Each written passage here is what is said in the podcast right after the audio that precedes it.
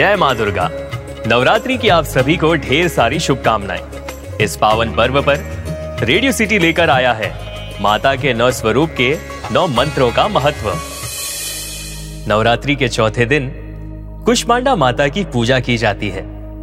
कुष्मांडा माता का मंत्र है, सुरा संपूर्ण कलशाम, रुधिरा प्लूत मेवच दधाना हस्त पद्माभ्याम, कुष्मांडा शुभ दास्तु में।